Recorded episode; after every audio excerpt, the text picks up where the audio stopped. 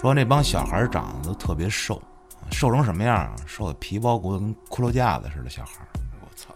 就只不过这外面包了一层皮而已那种感觉。出门的时候发现有两个特别明显的大手印儿，我操！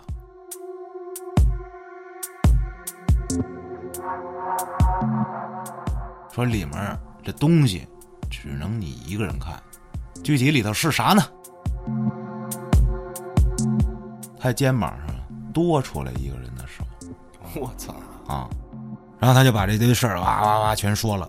他俩根本就不认识这个人，而且呢，大家都把门关上了。他自己说这怎么来哪来的呼吸声呢？而且就在耳边的感觉。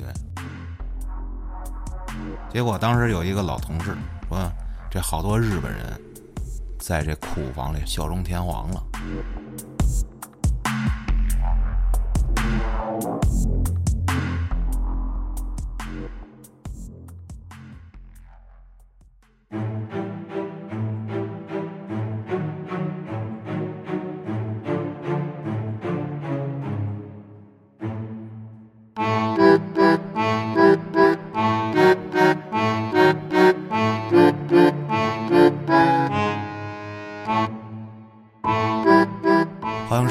后端组为您带来的邪事儿栏目。如果您有一些有意思的故事和经历，可以投稿给我们，搜索微信公众号“后端组”，联系小编就可以进行投稿，也可以通过小编进入我们的微信群和大家一起交流互动。大家好，我是你们的安徒生。江山父老能容我哎，不使又来了人间造孽钱。哦呦，又见面了啊！大家好，我是秋儿。哎，这个已经是你的开场白了哈。对，前几天呢，收到了这个咱们网友啊冬阴功嗯投稿，是一他。他呢讲了一个他朋友的故事。他这朋友啊有一名字叫野鸡妹妹，我这名字太狂了啊！咱们直接开讲吧，就不废话了啊。来吧，这姑娘呢从小啊就遇见过很多奇奇怪怪的事情。啊，他们全家呀信教，什么教的？信耶哥啊，啊，咱就不说了啊。明白了。每个礼拜啊都要固定的去这个做礼拜啊，教堂。他七岁左右的时候呢，他家人啊准备带他入教啊，进行这个洗礼。但是在入教那一天啊，发生了个事儿。就在他准备去教堂的时候啊，他说他就发现身边站着好多小孩儿，在教堂里吗？对，围着他，说那帮小孩长得都特别瘦啊，有的哭，有的在那儿乐，蹦蹦跳跳的，啊瘦成什么样啊？瘦的皮包骨头跟骷髅架子似的小孩，我操！就只不过这外面包了一层皮而已那种感觉。这小孩哭的呀，就特别凄惨，别人都好像没有注意到一样，就他能看见。嗯，有这在咱们节目里出现过很多次哈。对，看到这个别人看不见的东西啊。但是呢，接受完这个礼仪之后啊，哎，这帮小孩没了。后来他跟他妈说这事儿了，他妈就问这牧师，这牧师啊跟他妈说说，因为这帮小孩啊不想让他入教，为啥呀？说因为他这个体质能跟这个所谓好兄弟啊有接触，如果他入了这个教，这好兄弟就不能利用他的这个身体做一些事情了。啊，有目的的。对，在这之后啊，好几年啊，就也没什么事儿啊。直到说有一天啊，他参加这个美术集训啊，又开始了。说这两年啊，这个野鸡妹妹总是生病啊，包括现在也总是这个大病小病，啊，时不时就穿插着来两下子啊，就是没事折磨你、扒拉你那种的。这第一次啊，是在他宿舍里啊，当时晚上九点多钟，他呢因为身体不太舒服啊，请假了，跟这宿舍睡觉。他睡着睡着，就听见这屋外头风很大，呼呼的吹窗户，他就醒了。可是过了一会儿呢，他抬头一看这窗户啊，这时候就看见一只黑猫啊，在这个窗户那儿啊，窗户外头，嗯，牛逼的一幕发生了，这黑猫直接进屋了，知道啥意思吗？隔着玻璃。啊，穿着玻璃就进来了。哎呦，他一看这黑猫进来，当时很纳闷啊，我操，可是接着呢，他又看见那个猫啊，嘚儿嘚儿嘚儿，跳到他面前的这个对面床上铺去了。跳到他上铺之后啊，歘一下没了。这时候黑猫变成了一个女人。猫女，哎呦！当时我看特看那儿，我都傻了。我操，还有这事儿啊！这有点《聊斋》感觉。瞬间啊，这野鸡妹妹就不能动了。啊，她说跟鬼压床很像啊，但是又不像，因为她根本就没睡。接下来呢，她经常遇到类似的事情，包括跟她男朋友在一块儿睡觉，也经常就是鬼压床了，是吧？嗯，无论她是在家里啊，还是在宿舍，就都被压。而且她每一次这个压的时候啊，都能很清晰的看到有个人朝她过来，啊，很清晰的看到这个人长相跟性别。这有一天呢，晚上在宿舍里睡觉，啊，睡着睡着突然醒了，看了下手机，凌晨三点多，放下手机打算继续睡的时候，这时候就感觉有人盯着他。当时啊，他这床啊是挂着这种帘子的。啊，上下铺，哎，有点这意思，所以他看不到外边，他就往这帘子跟上铺的这个缝隙中啊看了一眼啊，就看到有人扒着这帘子，有一双眼睛在盯着他。瞬间啊，跟之前的反应一样，又不能动了。过了一会儿，他又能动了的时候，已经发现是早上起六点半了。在这个期间啊，他就说。他只能坐在床上看着那个眼睛，那个眼睛就一直在盯着他，这俩人对视了三个小时。他坐着的状态，对，哦呦，这时候呢，室友这铃叭响了，六点半啊，哎，在这一瞬间，他也能动了，那眼睛也没了。我操，你这就很奇怪哈。之后呢，他跟这冬阴功啊俩人一块儿高考完之后的一个暑假啊，冬阴功小姐姐就去了日本度假去了。就没在国内。当时啊，这个野鸡妹妹不是说老能是吧？遇见这是怪事儿哈，对，就借着放假的机会啊，跟他妈说，他妈带他找牧师去了，看看能不能这个这个改善一下。对，这牧师啊，就说让这野鸡妹妹白天的时候啊，尽量在教堂待着，跟他在一块儿，等这下午晚上的时候再回家。说这有一天啊，这牧师带着他出去办事儿啊，走在这路上。就看见马路中间啊，有一人朝这野鸡妹妹挥手，说：“就那意思，嗯，过来呀，啊！”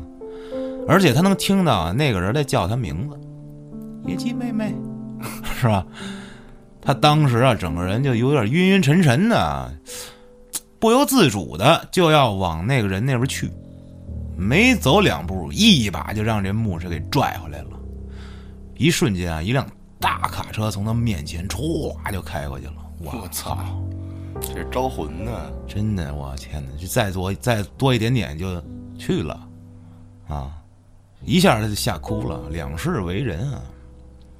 当天夜里，给这冬阴功打一电话，当时啊，他不在日本的吗？日本的家里啊，嗯，这野鸡妹妹跟他说啊，白天怎么怎么事儿，然后说，哎，我刚才又做了一个梦，说我梦见有一男的。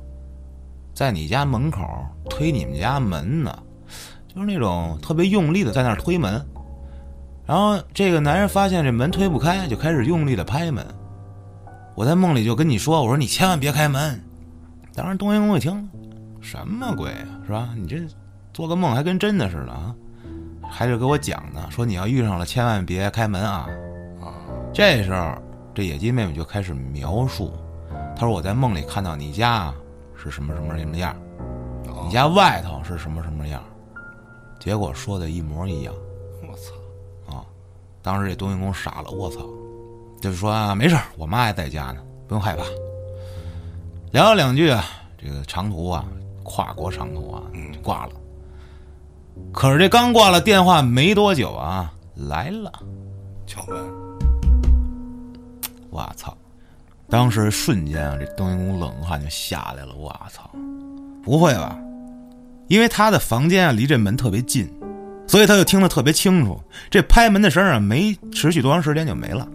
他当时觉得这拍门的声挺大的，为什么他妈就没听见呢？难道是因为自己听了这野鸡妹妹说的话，就主观意识上有对？也没敢多想，赶紧睡觉了。大晚上的，你想想，日本跟中国还有一小时时差呢。啊，第二天起来啊，他就问他妈说：“昨天晚上你听见拍门的声了吗？”一猜就他妈就没听见。他妈说没有啊。他当时就想，可能是刮风啊。说这夏天的日本海风挺大，刮风什么东西吹过来的，安慰自己嘛。但是快到中午的时候，他出门去买菜啊。出门的时候发现，这门上有两个特别明显的大手印儿。我操！这黑的，一看就是什么呀？两个手去推门那种感觉啊！哇，一下惊了，赶紧去物业调监控。结果监控里头嘛也没有，操！从夜里头看到现在嘛也没有，这基本上就是结束了。这他妈有点意思，有点意思啊。嗯，看来这信耶哥也好使啊。对他这入教之前这仪式，就看见好多小孩儿啊，就让我想起了一个游戏的叫《逃生》。嗯，那《逃生二》讲的就是男主角被迫。到了一个就邪教根据地啊，荒野，然后那邪教所有那个教众都要追杀他，然后那些教众就一个个都病态的皮包骨头，瘦的都没有人样，然后光着光头，然后基本上穿一小裤衩那样的追杀他。这怎么突然让我想起那个台湾的游戏？什么游戏？你忘了吗？叫什么来着？草东给配的主题曲呢？叫还愿。还愿，对对对，对吧？对，那个挺凶的，那个是一假大师。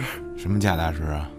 那个小女孩嘛，不是死在厕所里了吗？然后那个家长就是去，就说让你干嘛干嘛能复活你闺女。对，其实那小女孩怎么死在这个厕那个卫生间里呢？她是被她爸妈给关到这个浴室里，啊，不让出来，就是因为听了这大师的话。那大师让她信什么观音什么东西，反正让她完成各种任务。对，第一视角了，我看你不能玩啊，你只能看那个人家解说。对，就活活给这个好像挺狠的。对，活活给这女孩给那关死在那里面了。嗯嗯，来啊，咱们继续讲第二个啊。这个投稿的网友叫做 K K K K 啊，俩 K 啊。啊，说这是一个女孩啊，她呢比咱们大点也是九零后，在她上小学一二年级的时候啊，这北京啊有一阵很流行。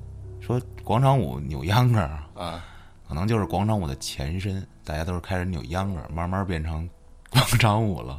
咚咚锵那个，对他爸他妈晚上的时候带他去遛弯儿，他就看见这有一堆敲锣打鼓的嘛，而且每个人手里都拿着那种大扇子，还有手绢儿对，都有。反正他呢，当时说他就被迷住了，就想加入进去跟大家一起跳。思想太超前了。对，当时他就想到这儿，就就这么做了啊，就冲进人群中。他当时说他跳的相当嗨呀，嗯，这他爸他妈还在旁边给他买个扇子啊。他说他到现在都依稀能记得那天，他好开心呀！哇塞，这爸爸妈妈也好开心呀。然后呢，他爸呢还特意啊回趟家拿着相机过来给他跟他妈拍照。就一直跳到快散场，回家了。到了这夜里十二点半左右啊，他要起来开始哭，啊，怎么哄也哄不好，说也不知道为什么就哇哇哭。这物极必反，太开心了，太开心了，就是睁着眼睛拼命的大声的哭啊，哭了半天，才慢慢的止住了哭，就很累啊，迷迷糊糊的自己这。嘀嘀咕咕的就睡着了。之所以说这些细节他能描述这么清楚啊，是因为从那天以后的每一天的凌晨十二点，他都开始哇哇哭。这不是抑郁了吧？而且情况是一样的，哭着哭着哭着哭着就不哭了。啊，每天如此，也不知道为什么。你说有什么难难过的吗？睡着睡着觉啊，十二点醒了，先坐下来哭一毛。而且这些细节啊，都是他爸他妈告诉他的。他爸他妈说：“说你哭的时候，这眼睛就大睁着啊。”在他印象里啊，他就是一觉睡到天亮，并没有哭的这个印象。但是后来想起来，隐隐约约的是有，可能是因为时间比较长了。啊，就那段时间呀，他身体也非常不好，可能说是吧？他说他那时候开始长个儿啊，这可能缺钙，经常跑着跑着啊，咵叽膝盖一软就跪地上了啊大平地歘就摔了，经常是摔的啊，这东一块青紫一块青的。这时候呢，他奶奶就说啊，这孩子是不是丢魂了？看这情况老哭什么的，拿着他衣服给他叫魂去了。啊，这个民间的这个各种方法嘛，什么给这个小米里插筷子啊，嗯，搞了好几天，可能是方法不对，不太管用，啊，哭了两个多礼拜，我的天！他爸他妈也非常着急啊，就决定啊，还是去医院吧。检查检查，大夫说呀，孩子没什么事儿，缺钙啊，补补钙。但是呢，就还是忽略他哭的这个事儿，说治他腿什么的乱七八糟，虽然是补钙啊，嗯该哭还是哭。就这样啊，他竟然哭了半年，每天晚上就这样。这期间啊，这老爸老妈各种方法都试了啊，什么迷信的、科学的啊，试遍了。说有一次啊，甚至拿着菜刀砍他穿的睡衣，我操，在这个家门口的墙上贴小广告，有人经过这儿，就强迫人家啊，邻里街坊的必须念一遍这上面的东西。你要写啥吗？写啥呀你肯？定听过啊。啊，天黄黄，地黄黄，我家有个夜哭郎，啊，过路君子读一遍，一觉睡到大天亮。我操，我的妈！这牛逼，而且啊，这帮街坊什么的很配合，就是为啥呀？因为他们也想让这孩子赶紧别哭了。嗯，当时他们啊，这个老楼隔音不太好，就这帮邻里街坊快被逼疯了，一天天晚上啊，就说哎，给孩子换个地儿住吧，让他去姥姥家住一住。姥姥就说呀、你再试这个，哭的时候，让他老爸啊拿着菜刀对着空气乱劈，然后破口大骂：“我叉叉叉，你给我滚！”然后就给家里供菩萨。我的妈！当时说后来知道是被骗了啊，这个让大师给骗了，给花钱对，带他去庙里拜佛。然后他说他从小啊就会那种很专业的参拜方式，什么五体投地，各种啊，就那种礼拜，对，后来呢，慢慢的家里人有点开始适应了这个节奏了，啊就哭一哭吧。直到有一天，他老妈结识了一个领导，嗯啊，可能是他们单位的领导啊，无意中呢就跟这领导说了闺女这事儿。这领导好像说：“你抱过来让我看看，是吧，孩子？”当然他妈也没抱太大希望，说死马当活马医啊，去吧。这领导毕竟说了也不好意思拒绝人家，嗯带他去了。这领导姓刘，啊，这小 K 呢叫他刘大的。来了之后呢，就说啊，没事儿，让他跟我来吧，我跟你玩个游戏啊。这刘大的先是找了一张纸，让他呀在这纸上画画，把你脑子里想的一个东西画出来就行。当然他也不记得画什么，反正就是嗯，他就在这纸上瞎画。这时候，这刘大的伸手啊，抓住他的手腕子，他的手当时拿着笔啊，一个小孩嘛，就也不知道怎么了，就使劲的挣脱这刘大的手啊，当时就觉得想跟他较较力啊，想掰赢他。啊，他们两个人就势均力敌啊，这个劲儿，有时候甚至于说，他还比这刘大的劲儿要大点儿。当时呢，他以为是这大人让着他呢，是吧？不都这样吗？这个这个大人跟孩子掰手腕儿，时候故意装的，哎呀，你赢了，哄你玩嘛那种劲儿哈。后来呢，又干嘛了？他是说想不起来了。不过听他爸妈说，当时后来是，啊，对着他又念了半天啊，怎么着怎么着，就坐着挺正常的看着呢。然后把他画那画就给烧了，然后这刘大呢就把这手上戴了一佛珠啊，就套他手上了。这佛珠在他手上肯定很大嘛，嗯松松垮垮的。他反复啊就叮嘱他说：“你就这样弯着手坐着，挎着这佛珠，这手上啊不能甩下来。”后来呢，这刘大爷喝了个茶，休息一会儿就走了。走的时候把这佛珠也给拿走了。这段他记得，因为他当时觉得那串佛珠挺好看的，还以为他要送给他呢。结果后来操拿走了空欢喜，对，就觉得操抠门儿，而且很长一段时间都对这刘大爷没有啥好印象。但是从当天晚上开始好了，不哭了不，哭了。当时他爸他妈都快激动哭了 啊！他妈说当时啊，真的是没想到啊，就恨不得就想抱头痛哭一样跟着他说。嗯说后来啊，再见这刘大的时候啊，知道这刘大原来是个居士。哦，据他说啊，这小 K 当时身上是有东西，衰鬼但是那个东西啊，据说比这刘大的厉害，啊，他有点降不住。就是所以没他劲儿大。对，掰手腕的时候，他是真的在使劲掰他手腕子，嗯是真的没掰过这孩子。就最后跟那个对方商量啊，说：“操，你要不走吧，别欺负这孩子了。”最后才把这东西给请走了。到现在他们都不知道说那个东西是什么，而且他画的那个画儿，这刘大说你画的就是那个人，嗯，但是他也忘了画了个啥东西，就瞎划了啊。当时差不多就说这么多。后来呢，还给了他一布袋儿啊，说哎，就说让他把这布袋儿放那个床垫下头啊，跟那睡觉的枕头正下方那块儿啊，床垫下头。嗯，说里面这东西只能你一个人看啊，绝对不能告诉别人，所以咱们也不知道是啥。这小时候呢，他就会偷偷的一个人啊把门锁上啊，拉上窗帘，拿出来瞅，之后再放回原位啊。具体里头是啥呢？他还特别欠的在投稿里说，啊，我不能告诉你们里面是啥，反正 啊，你说你这 何必呢？啊，说现在那布袋儿还压在他这床垫下头。当时啊，就很感谢这刘大的，说如果要没这刘大，他想他自己会不会一直哭到二十多岁啊？嗯，或者说，他当时想说能不能活到二十多岁啊？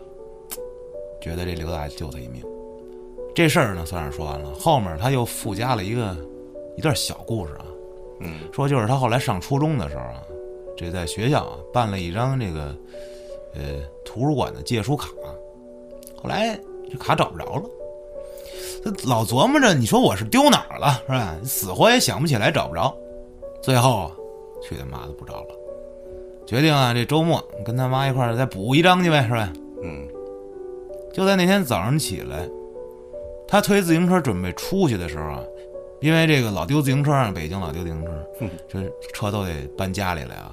嗯，他们家呀、有这个书架子啊，就一本书从这个书架子的顶端啊，夸叽从天而降，不偏不倚，正好掉到车筐里。这书本啊，因为这掉下来了嘛，就翻开翻开了，这中间夹着一张图书卡，借书卡。我操！当时惊呆了，为什么呀？你说这个巧合啊，有可能啊，但是他根本就没碰那个书架子。嗯，这个书架子是什么情况？是跟这墙是一体的。嗯，也就是说，你就推这书架，你也推不动。那是什么震动，还是什么能让这书掉下来？还是有人给糊弄下来的？我的妈！就喊他妈妈，救命啊！当时他又琢磨说：“我这会不会是做梦啊？是吧？别回头我这一高兴一醒，这卡还是没有的，然后我这是在床上，实际上并没有，啊，确实是真真正正发生的。当时就在那愣了半天，过了一会儿，也不知道跟谁说，说了一句谢谢 真有礼貌，我操！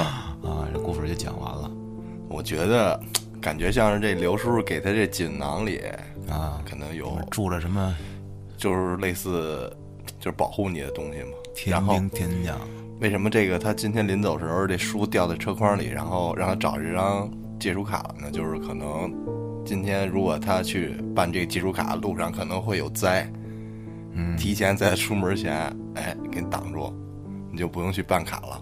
主要是这段故事最狠的就是他们家里人使了各种招儿，那个太狠了。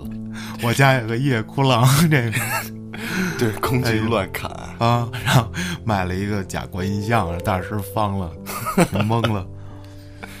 哎，今天讲的故事基本上都是属于这个找人看事儿啊。嗯，咱们紧接着还有一个啊，这个投稿的朋友呢叫做可笑又可悲，啊，咱们叫他小笑啊。嗯，他呢是天津人啊，但是在东北上大学。在一天夏天，七月半这么个节骨眼上，嗯，他在这天津晚上跟朋友喝酒，啊本来呢他就酒量好不，他就爱聊一些这种 啊，啊事情，说比较有兴趣，说都不止是有兴趣了，就是有瘾嗯，啊。狂热分子，对，这去哪儿啊，就老爱去打听打听当地有没有这种哈、灵异事件啊。他就是没见过，估计是。对，然后就爱查嘛，咱节目里说过了，老有这种愿意找刺激的朋友。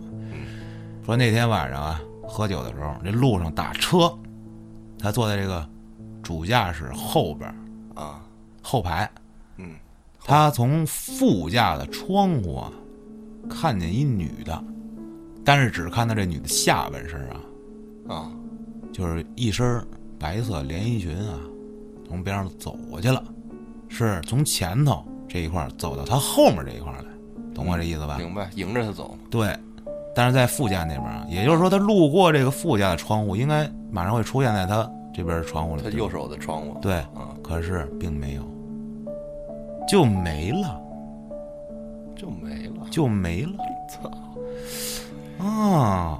我赶上了，我赶上了，真不错。真不错啊，挺激动。晚上两点多啊，他呢就回家，往这一条这个回家的路上，一条漆黑的小路上走着啊。嗯，说也没看见什么东西，但是呢，他一直就自言自语，说啊，如果啊你在我身边啊，你就给我点回应啊，你可以让我连续打五个寒战，这什么要求 想爽一爽。啊？自从他说完这句话，他就没停下来，这大喊这个，我操 哇，我的天，这回全赶上了。后来呢，等他回东北上学啊，因为这马上要去国外读研啊，看来也是高材生同寝室的兄弟们一起说出去唱歌喝酒去，最后呢，哥几个一块儿拍张照片。照片出来之后，发现不太对啊，就所有人的手啊，都搭在旁边的人的肩上嘛。啊，但是他这张照片啊，他肩膀上多出来一个人的手我操，啊，就在照片上显示多出来一个人，三个只手，应该是左边肩一个，右边肩一个，对吧？对，然后是右边肩是右手，左边肩是左手。他就是又多出一手，这么搭在他，啊，是是顺着他这个朝下吗？就是从后面啊，摸他肩那种感觉。有画面了。后来那照片大家都没留着删了，所有人啊都十分恐惧啊，嗯，唯独他很兴奋啊。真他妈牛逼！然后紧接着这其中一朋友就说：“哎呦，这个我家里认识这个啊大师，嗯，帮你看看是吧？”结果拿着这照片啊给这大师一看，人家直接就说：“你这招上东西了啊，而且还不止一个，是吧？”嗯，说，然后他就啊，真不错真。不错啊。说那我该怎么办呢？大师说在他身上画符，当天晚上给他弄好纸钱儿，说你烧了送走啊。但是呢，我给你施法之后啊，你这一路上就直接回寝室啊，不许回头，不然容易出问题啊。嗯，他要打车，打车走的时候啊，坐在这后边啊，司机开着车，就走到了一条小路上。在走到这条小路的过程中，他突然看到了前面有一个头发花白、穿一身白衣服的老太太，嗯，蹲在地上，蹲在他们车前面啊，他们车在走着啊，这辆车直接从这老太太身上一压过去了。那我操！穿过去了。他当时也不敢回头看啊，后来就问这个司机说：“你没看见刚才有什么吗？”司机说啥？说啥呢？你没看见有一白头发老太太蹲马路中间啊？司机啊说啊，我看见了。不，司机突然回头啊，瞪大了眼睛问他：“你什么人啊？你干什么的？我去！这时候他就说：“哎，怕这司机是是害怕了，是怎么着啊？就说啊，这个邻居老走丢啊，然后有可能是看花了，老想着找我邻居啊，胡说八道一通，有一句没一句的搭个。至于后边的事儿，他说也没有什么好说的了，就是梦到了这个已故的亲人啊，从他身体里走了出来，然后告诉他。”你现在身上的东西不止一个哦，真不错，就没了，没了。你妈，这故事这大哥挺有意思的。这大哥真的是，你说都马上就要出国考研了，嗯，非得整这玩意儿，哎，不多说了啊，挺好玩的。再讲一个凶点的啊，这个故事是噗噗分享的啊。他呢是这个沈阳的，说这件事儿发生在一三一四年那会儿。他说那时候十八九，跟咱差不多大啊，嗯，一边大，差不多。但是他在投稿里说，一三一四年那会儿我还年轻啊，十八九。我心想，什么意思？难道咱们现在都老了吗？嗯，继续啊，说那时候他刚参加工作啊，啊，也差不多。那时候我已经开始工作了。对我初二就拉桶，初二我 手拉机。对，这个同事之间呀，并不是很熟啊。嗯，公司领导呢，说看他们同事之间也不怎么沟通，准备组织个团建啊。嗯，让这个员工们之间啊熟悉起来。团建之后呢，他们之间也就没事啊，就组织组织说喝点儿。基本上两周喝一回，那一月喝喝两回，是吧？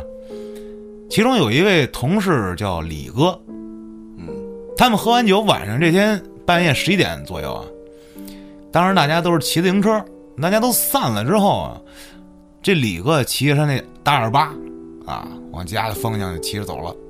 结果后来跟他们说什么呀？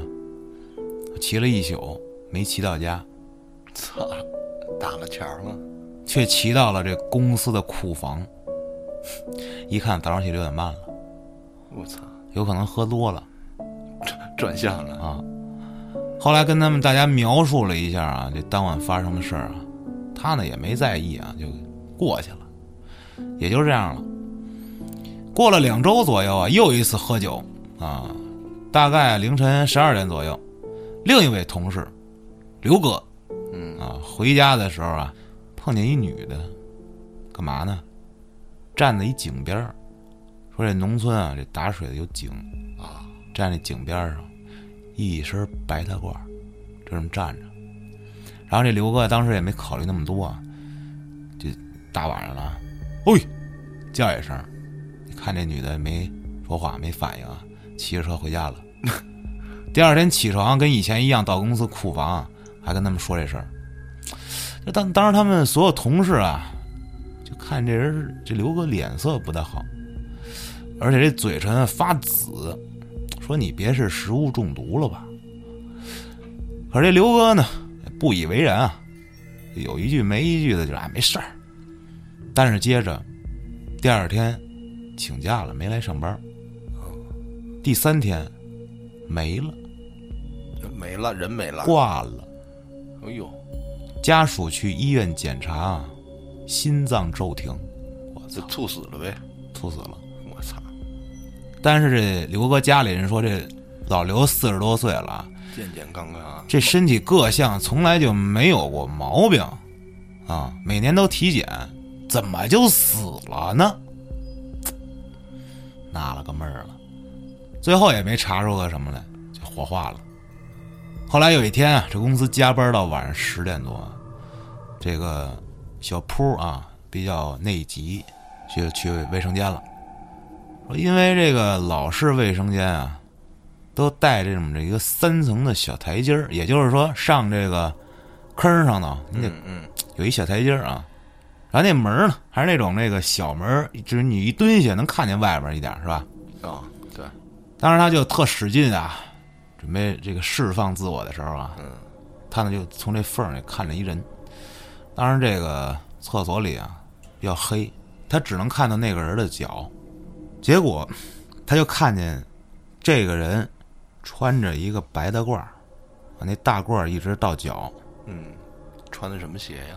耐克。看不清楚，就是一白大褂儿。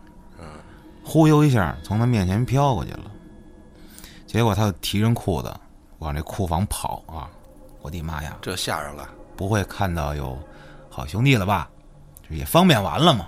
嗯，大夜里的，你想想啊，晚上十点多，而且这厕所灯又不亮，一个人多害怕。也是。后来呢，回到库房跟大家说，结果当时有一个老同事跟闲聊说说，咱们这库房啊，以前啊是日本人造的，二战时期啊，哦，当时抗日结束啊，这好多日本人在这库房里上吊自杀了，自尽了呗。效忠天皇了。嗯，再后来呢，知道这事儿的人基本就都离职了。这公司后来又重新租了一新库房，不过至今啊，就之前那库房六七十年了，就保存非常完好，等于这库房还挺棒的。嗯，可是呢，到现在这库房啊，周围杂草丛生，没有人敢租那个库房。嗯，说这个库房啊，在当地还挺出名的，咱具体位置就不说了，可能有当地沈阳的朋友啊、知道，说是什么什么某某某某某路啊，医药站仓库啊、这可能有当地的朋友知道啊。这个也是一老稿了，然后是去年的了，今年念了。嗯，没了。没了，这故事呢就结束了。来，咱们再讲下一个故事啊。这个投稿的朋友叫做美好每一天，他呢是在这个北京这块儿东四那边一大厦上班啊，嗯，叫什么家里人？对，叫什么就不说了。当然他公司啊刚搬过来的时候，这个地面上停车位啊，但是那停车位停用了，呃，只有这个地下车位可以停，因为当时啊，这个也不知道怎么着，地下一层到三层啊停了，就不能停啊，只能在这地下四层停。我操！哎，因为当时这个天儿比较热啊，这地下车库也比较凉快。啊，他是属于做这外勤工作的，也就是说，每天都要出去啊，离开这大厦，离开单位，每天下午啊还要在这个公司开会。他属于业绩比较好啊，就每天比较悠闲，每次开会之前都会提早两个小时左右就到这儿，等着这开会啊，他把车呀开到这公司啊，能眯瞪一会儿，定个点儿，然后快开始了就上楼。说那几天啊，他又停下去了，停到这个四层这块儿了，地下的。通知说这晚上六点开会，他下午两点左右就到了，定了一五点五十的闹铃啊，就在这地下车库里睡着了，也不用开空调啊，不错。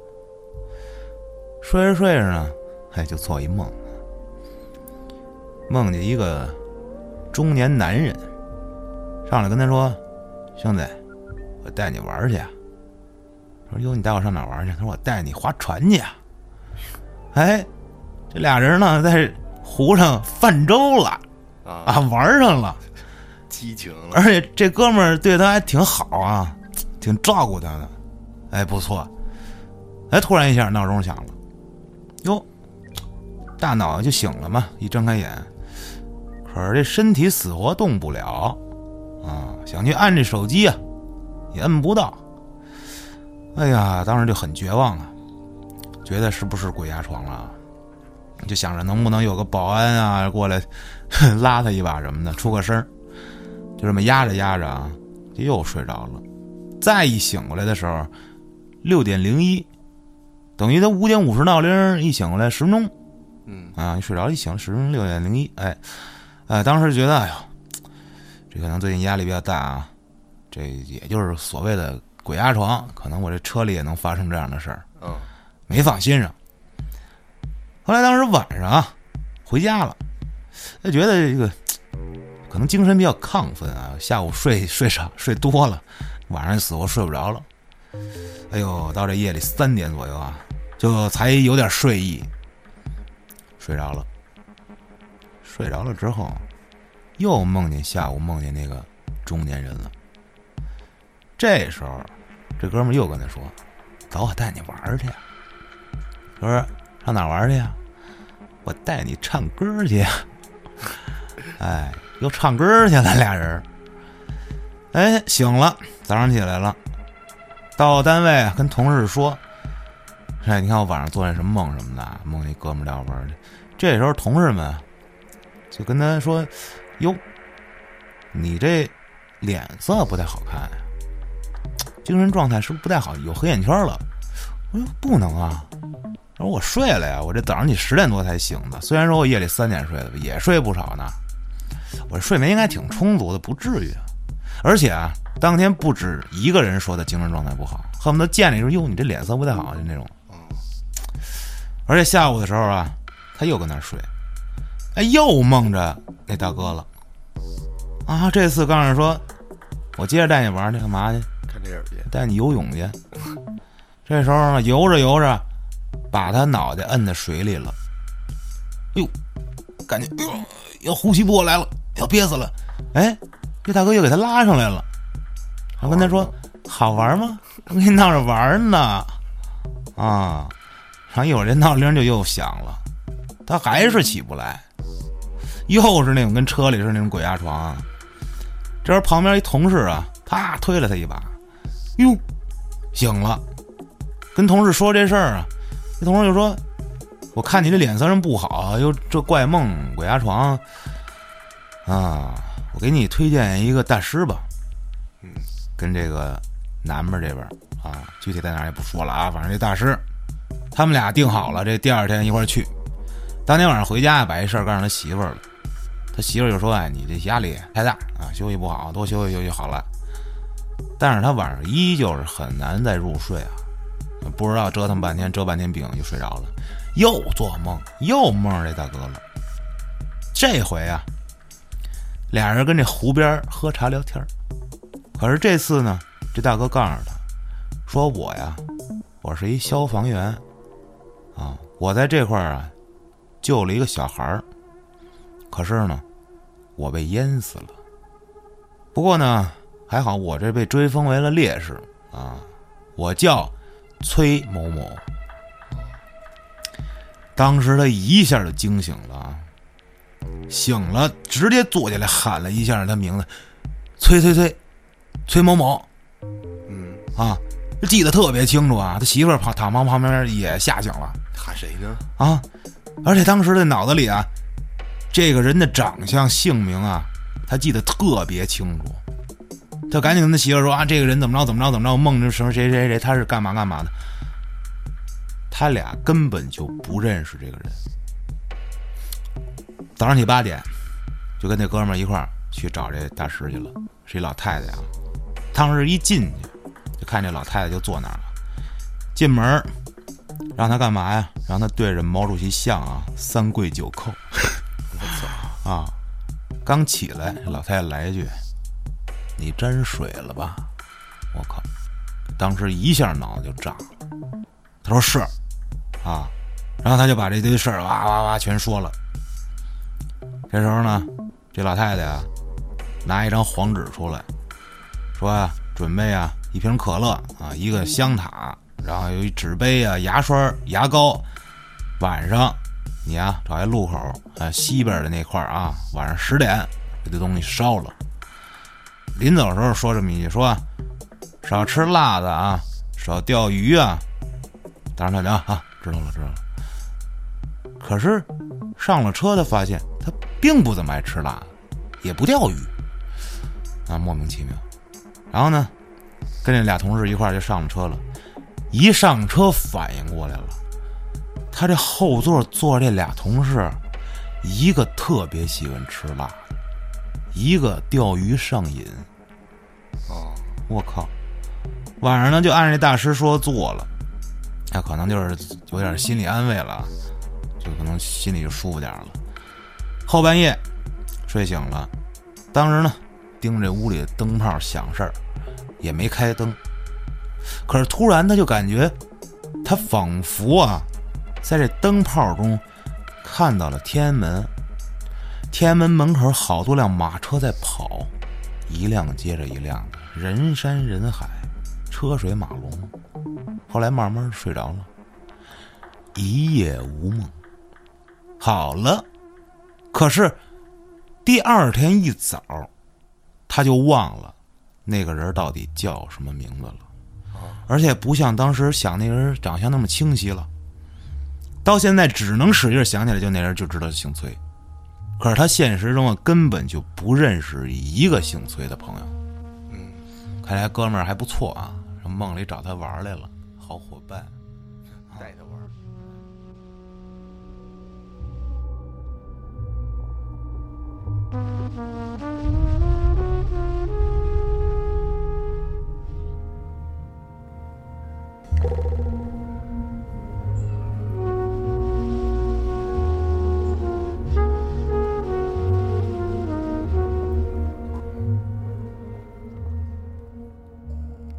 咱们再讲一个关于这睡觉的事儿啊。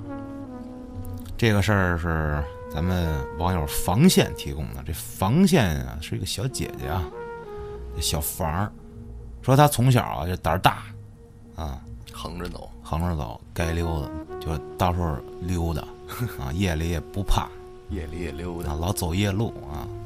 说当时零七年啊，不知道从什么时候开始啊，这每天晚上睡觉的时候啊，一关灯，老能听见有人呼吸。先说一下，他是自己睡一屋，然后他爸他妈睡一屋，而且呢，大家都把门关上了，他自己睡，这怎么来哪来的呼吸声呢？而且就在耳边的感觉，就就这样，很奇怪啊。当时呢，也没有说很害怕啊，不胆大嘛，稀里糊涂也睡着了。可是从那时候开始啊，这每晚的凌晨三点左右准醒，也不知道为啥，反正就那点儿肯定醒啊。这时候说一下他家里的这个布局，这个床啊放在墙角，嗯也就是说，床头是贴着墙的，有一侧的床身也是贴着墙的。嗯啊，在这个没贴墙那边呢，摆着这么一大衣柜，这衣柜上头呢有一面大镜子，可能是家里这没地儿摆了啊，就怼在这衣柜上头了。咱也知道这衣柜可能高，离这房顶啊也距离也不是很大，所以那镜子呢斜的搁戳在那上头也就是说他在床上啊一眼就能扫到这镜子，直接照着他，就很操蛋。嗯，镜子照自己这特别不好啊，睡觉的时候没错。啊，每天如此，就老伴随着这个呼吸声入睡，然后半夜醒，然后他跟他妈说了，哟，他妈一听，你也听见这呼吸声了，说我也能听见点儿。当时他妈也是属于那种胆儿巨大啊，还见过好兄弟那种，嗯，遗传。说这件事儿呢，就持续了这快一个月了。这天呢，有点感冒啊，晚上同样是伴随着这个呼吸声入睡了。到了这三点多又醒了。这回他醒的时候呢，是后脑勺朝墙，嗯，这脸呢朝这个镜子。镜子这一块儿，一睁眼啊，借着这个微弱的灯光啊，看见个情况。因为什么？他家住一层，外面有路灯，哦，看见啥呀？看见这镜子里头啊，映出他自己，这自己边上有这么个东西，黑咕隆咚的。就这个方位好像是在自己的脑头里。哟，一回过头，往右一转，那不就仰着躺着了吗？啊，这时候发现啊，脸前面有一人站在半空中悬着吊着，我操！嗯，我操，他借着这个路灯啊，就能看到这是一女的。嗯，这女的穿着破烂不堪的那种夏季校服啊，这裙摆那块儿啊被撕的一条一条的，这胳膊跟腿上全是泥巴，头发巨长，倍儿黑，看不见眼睛，因为眼睛被头发帘儿遮住了。她这刘海儿啊，就跟狗啃的一样，一点都不齐，而且巨瘦，我操！傻了，就这么悬在半空中吊着，往下看着他，低着头，太他妈诡异了。这他妈的是看见好兄弟了，这是。而且，这小姑娘啊，发出了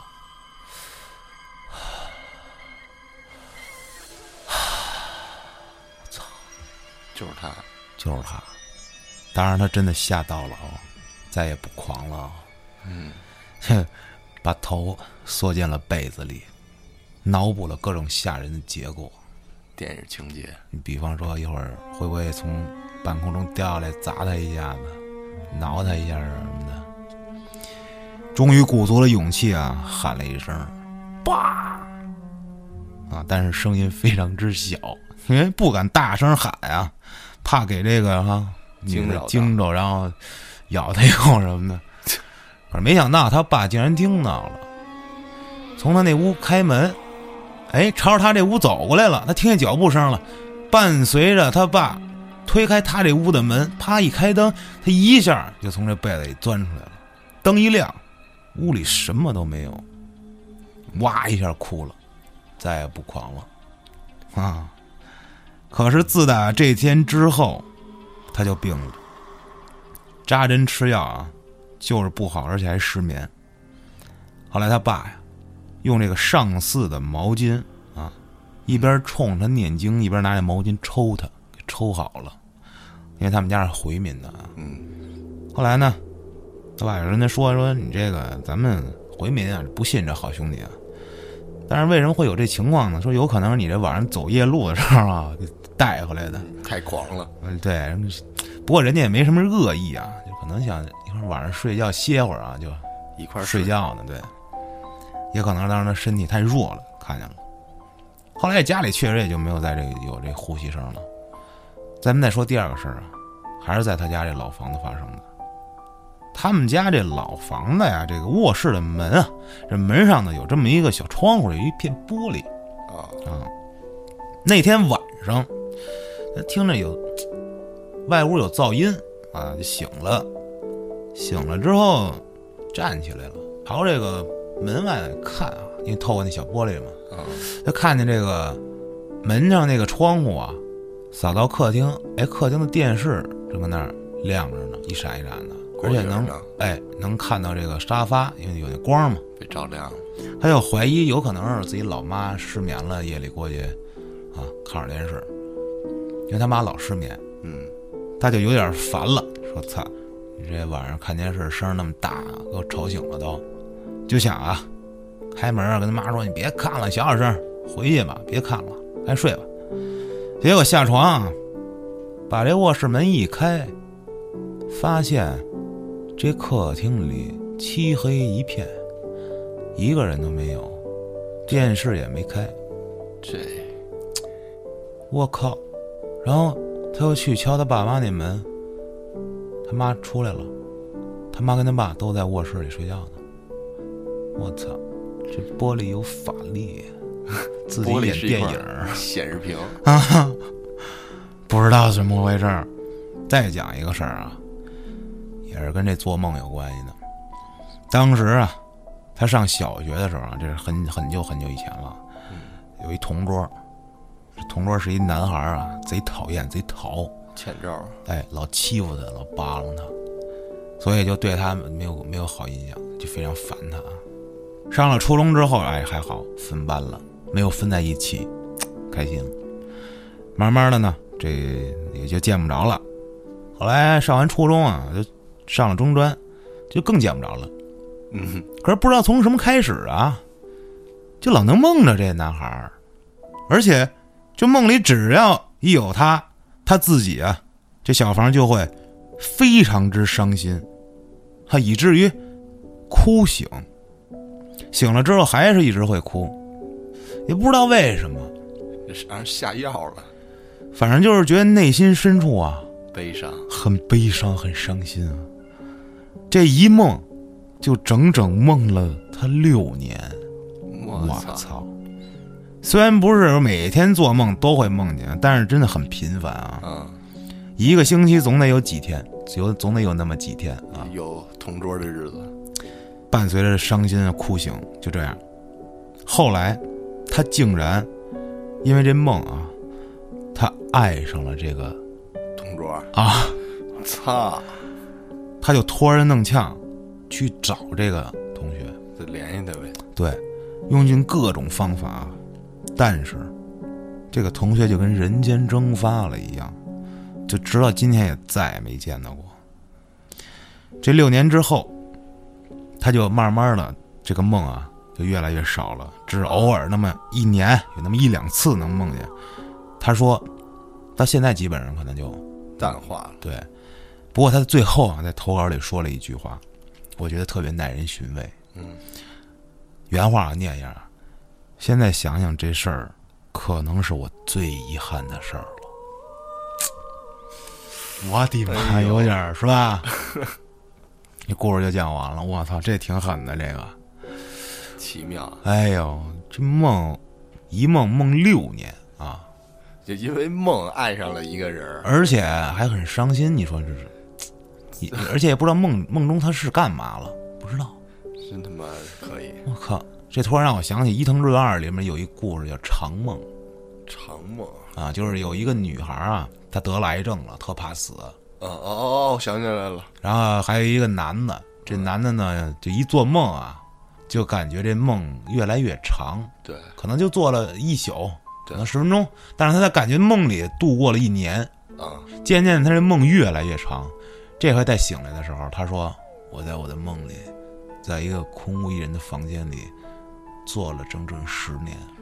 对，这个人的生理反应也变老了。对，然后脑袋巨大，啊，一夜之间，对，然后那个得癌症那女孩不是特别怕死吗？嗯，这时候呢，医生就有一方法啊，咱先不说，后面反正就是这个老做长梦这男的死了，嗯，就做梦梦死了，对，梦死了，越来越长，越来越长，十年、二十年，然后以至于就醒不来的那种了。对，在梦中就循循环在里头了。嗯，然后这医生呢，就把好像是把他的这个细胞什么移植到那女孩身上了，对，这样这个女孩就可以永远的在梦里活下去了。对，她也越来越长，对，说这梦哎怎么越来越长，而且她并不自知，有点细思极恐这他妈脑洞太大了。啊，真的可以。伊藤润二这厮，行，咱们今天的故事就讲到这儿吧。